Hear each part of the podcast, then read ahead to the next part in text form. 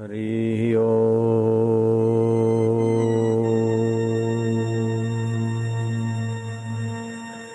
आप लोग कृपा करके मिलकर हरि नाम का उच्चारण करेंगे। हरि ओम।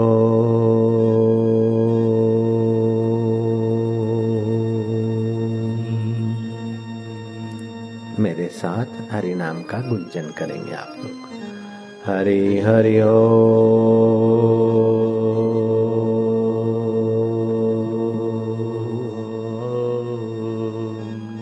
हरि हरि ओम। हरि ओम।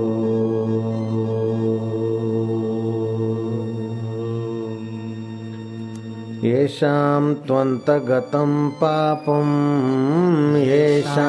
त्वन्तगतं पापं जनानां पुण्यकर्मणां ते द्वन्द्वमोह निर्मुक्ता भजन्ते माम दृढव्रता। भगवान श्री कृष्ण की गीता का ये श्लोक है। गीता अज्ञान मिटाने आई है, गीता दुख मिटाने आई है, गीता पाप ताप और संताप हरकर सुख शांति माधुर्य और मुक्ति का अनुभव कराने वाला ग्रंथ है। गीता ग्रंथ का एकाद श्लोक का पाठ और भगवान नाम कीर्तन और साधु पुरुष के दर्शन करोड़ों तीर्थ करने का फल प्रदान करने में समर्थ है, ऐसा कहा गया है। गीता एक सखा के कंधे पर हाथ रखकर प्राणी मात्र का सखा अपना दिल उडेल रहा है, उससे जो ग्रंथ उत्पन्न हुआ वह गीता है। उस ग्रंथ के बारे में भगवान ने कहा, गीता में हृदयम पार्थ, गीता मेरा हृदय है। पद्म पुराण में गीता का महात्म, गीता के पहले अध्याय के महात्म में पद्म पुराण का सार लिया गया है और उसमें यह बताया गया कि भगवान नारायण क्षीर सागर में लेटे हैं। लक्ष्मी जी को शंका होती है कि जो लेटा रहता है वो आलसी पुरुषों में गिना जाता है और फिर भी आपकी चरण चंपी करने से मैं त्रिभुवन की माँ लक्ष्मी होकर पूजी जा रही हूँ और आप त्रिभुवनपति होकर यशस्वी हो रहे हैं, तो आपके पास ऐसी कौन सी चीज है। तब भगवान नारायण ने कहा कि मैं नित्य उस समत्व योग में आत्मा में विश्रांति पा रहा हूँ। आलसी आदमी सो जाता है लेकिन मैं योग निद्रा में रहता हूँ। जो नित्य नवीन चेतना आनंद सामर्थ्य सृष्टि के भीतर व्यापक सच्चिदानंद वासुदेव है, मैं अपने वासुदेव स्वभाव में निमग्न रहता हूँ और युग युग में इस वासुदेव स्वभाव को पाने के लिए मनुष्य को ज्ञान देता हूँ। उस ग्रंथ का नाम गीता है। मैं गीता के ज्ञान में रमण करता हूँ। गीता के ज्ञान का जो श्रवण करता है, मनन करता है या एक आध श्लोक भी उच्चारण कर लेता है, वो पापों से मुक्त हो जाता है। लक्ष्मी और तो क्या बताऊँ, गीता मेरा हृदय है। ऐसा ही सवाल माँ पार्वती ने शंकर भगवान से किया कि प्रभु आपको लोग महादेव करके पूजते हैं, आपके पास ऐसी कोई महान चीज तो दिखाई नहीं देती। शमशान की राख, मुंडों की माला, जिसको देख के भाग जाएं, डर जाएं, ऐसे नाग और वागंबर, फिर भी आपको देवादिदेव महादेव कहते, उसका क्या कारण। तब शिव जी ने कहा कि हे पार्वती, जो तू सवाल पूछती वही लक्ष्मी ने नारायण से पूछा था और जो भगवान नारायण का उत्तर है वही मेरा उत्तर है। मैं भी नित्य गीता के में बताए हुए उस आत्म स्वरूप में समाधिस्थ रहता हूँ। वही सबसे महान है परब्रह्म परमात्मा अकाल पुरुष, उसमें मैं समाधिस्थ रहता हूँ, इसलिए मेरे को लोक महादेव कहते हैं। और वही सृष्टि का आदि है, सृष्टि का मध्य, सृष्टि का अंत वही है, उसी में रमण करते हैं विष्णु, इसलिए उसको आदि नारायण कहते हैं। और उसी सृष्टि के सार स्वरूप को आदि जगदम्बा भी कहने वाले कहते हैं। वो रोम रोम में रम रहा है, इसलिए उस परमेश्वर का नाम राम है और वो खुद ही है, उसको किसी ने पैदा नहीं किया, इसलिए खुदावादी उसे खुदा बोलते हैं, रामवादी उसे राम बोलते हैं। शिववादी उसे शिव बोलते हैं और मातावादी उसे आदि शक्ति बोलते हैं और कालवादी उसे अकाल पुरुष बोलते हैं। हम उसी अकाल पुरुष आत्मा में ब्रह्म स्वरूप में रमण करते हैं जो ब्रह्म ज्ञान गीता में वर्णित है। हे पार्वती, इस गीता के ज्ञान का आश्रय मनुष्य ले तो वे मनुष्य भी हमारी नाई महान होकर पूजे जाएं और मुक्त आत्मा हो जाएं। पार्वती, लक्ष्मी ने शंका की कि इस गीता के ज्ञान से किसी मनुष्यों का कल्याण हुआ है, तो भगवान नारायण ने कहा बहुतों का हुआ है, बहुतों का हो रहा है, होता रहेगा। एक घटित घटना श्री नारायण ने लक्ष्मी को सुनाई थी, वो पार्वती मैं तुझे सुनाता हूँ। पार्वती को शिवजी सुना रहे, लक्ष्मी जी को भगवान नारायण सुना रहे। वही घटना आशाराम आपके चरणों में अर्ज कर रहा है। जयराम जी बोलना पड़ेगा, अब जरा पक्के ग्राहक बन जाओ। जयराम जी बोलवाऊं तो जरा बोला करो। हाँ,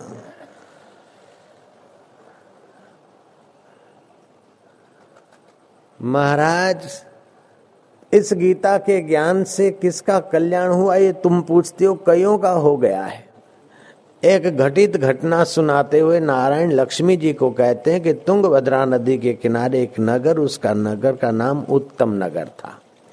उसमें एक बनिया रहता था जिसकी 2 दुकानें थी। खाना कमाना, कमाना खाना, न कथा न वार्ता न सत्संग। जिसके जीवन में कथा वार्ता सत्संग नहीं है वो द्विपाद पशु कहा गया है। तुलसीदास ने तो यहाँ तक कहा, जिन हरि कथा सुनी नहीं काना, श्रवण रंध्र एहि भवन समाना। जिन्होंने अपने कानों से भगवत कथा नहीं सुनी उनके कान सांप के बिल के बराबर हैं। संसार का राग द्वेष रूपी जहर ही घुसेगा अंदर। जो नहीं करहि राम गुण गाना, जीह सोदादुर जीह समाना। जिनकी जीवा में भगवान गुण गान नहीं है उनकी जीवा मेढक की जीवा की नहीं टेंटे करेगी संसारी बातों का। तो वो ऐसा ही था, उसकी जीवा मेढक जैसी और कान उसके सांप के बिल जैसे। वो बनिया खाना पीना बस मौज करना, न देखे अमावस्या, न देखे पूनम, न देखे श्राद्ध पक्ष, न देखे जन्म दिवस। उन्हीं दिनों में अपना संसार भोग भी करता था। इससे उसकी बुद्धि का ओज क्षीण होने लगा। समय पाकर वह बनिया मर गया और उसको बैल का चोला मिला। बैल के शरीर में उसका जन्म हुआ। उसी नगर में एक भिखारी ने उसे खरीदा और भिखारी उस पर सवार होकर गांव-गांव भीख मांगता। कहीं से मूंग, कहीं से मटर, कहीं से चना, कहीं से दाल, कहीं से आटा, कहीं से गुड़, ऐसा मांग के अपने परिवार के साथ गुजारा करता। बच्चों को बोलता कि इसको घास डाल दो। बैल को भूसी डाल देते, कभी भरपेट डालते, कभी थोड़ी डालते। रात को ठुठराता, भूखा मरता। बैल बूढ़ा हो गया। कहाँ तो 2 दुकानों का मालिक और कहाँ एक भिखमंगे का बोझा ढोने कर वो बूढ़ा हो गया। 2 डंडे मारकर उसको निकाल दिया गया और भटकते भटकते लावारिश बैल भटकते भटकते एक बार दलदल में फंस गया। पार्वती, तुम ध्यान से सुनो। भगवान नारायण कहते, फिर उस बैल पर किसी को दया आई, उठाने की कोशिश की, लेकिन अपनी रगों में ताकत न होने के कारण वो बैल पूंछ से घसीटने और सींगों से खींचने पर भी दलदल से उठ नहीं पाया। लोग कब तक उठाएंगे? मनुष्य अपने आप उठने का सामर्थ्य रखता है तो उठाने वाले सफल होते हैं। अगर अपने आप उठने का सामर्थ्य खो बैठे, समझ खो बैठे, तो उठाने वाले कब तक उठाते रहेंगे? इसीलिए मनुष्य को पहले भीतर से अपने आप से उठना चाहिए। अपने आप से उठने की कोशिश करता है तो वातावरण, संयोग, मित्र, देव सब साथ देते हैं। अपना आदमी ने पुरुषार्थ और बल छोड़ दिया तो देव भी क्या करे, माता पिता और कुटुंबी भी क्या करे। तो उसका अपना बल टूट गया था, उठाने वाले चल दिए। एक दिन बीता, दूसरे दिन का प्रभात का सूर्योदय हुआ, दोपहर का चमका भास्कर और शाम का ढल गया। बैल पड़ा रहा उस दलदल में। तीसरे दिन की सुबह का सूर्योदय हुआ, दोपहर हुई। अब दोपहर का सूर्य मध्याह्न की ओर ढलने को था। दयालु लोगों ने उसे अपना पुण्य दान अर्पण किया उसकी सद्गति के लिए, लेकिन किसी भी कीमत पे उसकी न सद्गति हो रही है न वो उठ के खड़ा हो रहा है।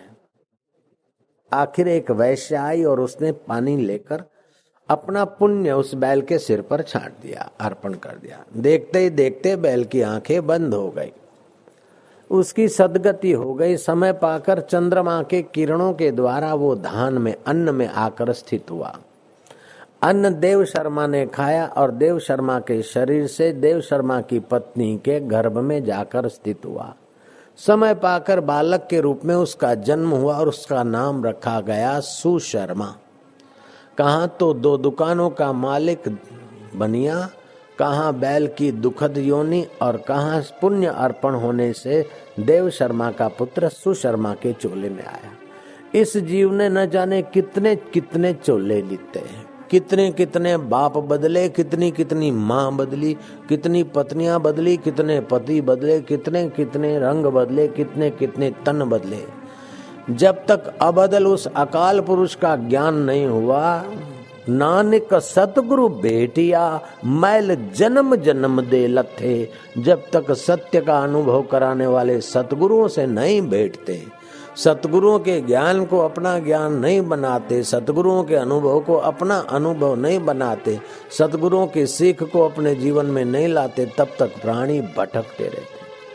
नानक जी कहते हैं, जन्म जन्म भर मत फिरो मिटे न मन को त्रास, कह नानक हरि भज मना निर्भय पावई वास।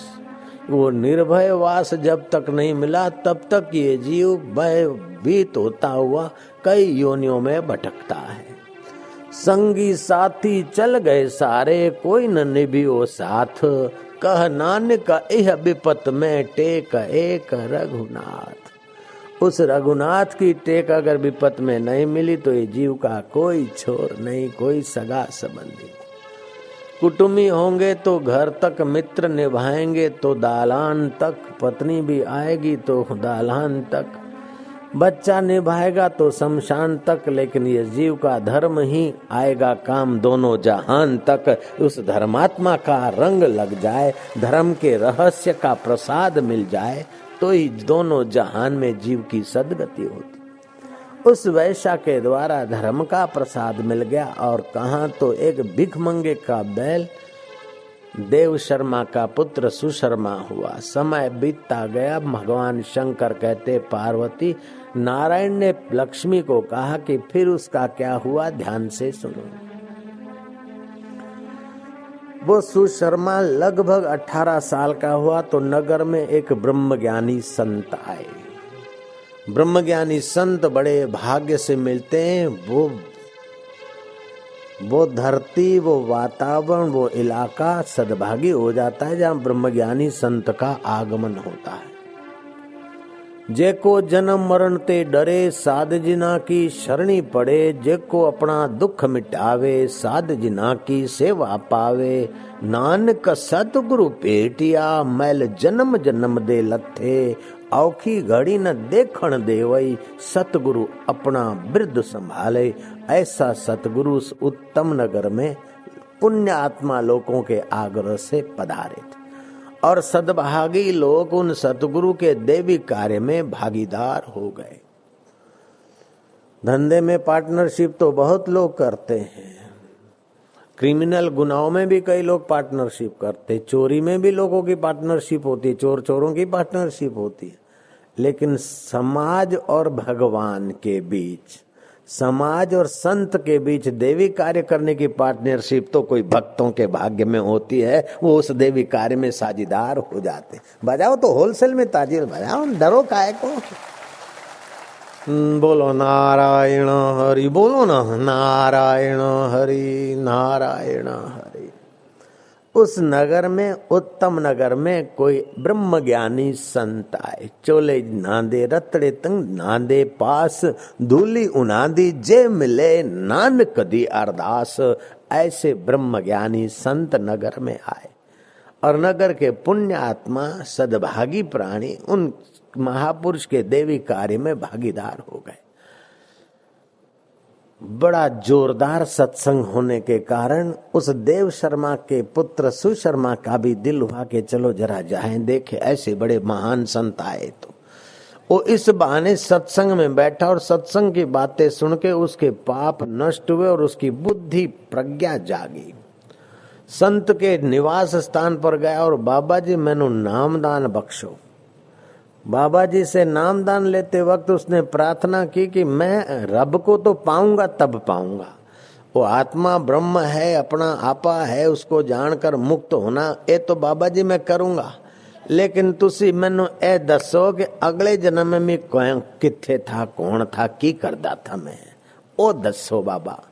बाबा ने कहा मैं नहीं दसदा, तू वेख, मैं तेनू वेखने दी कुंजी देंदा हूं।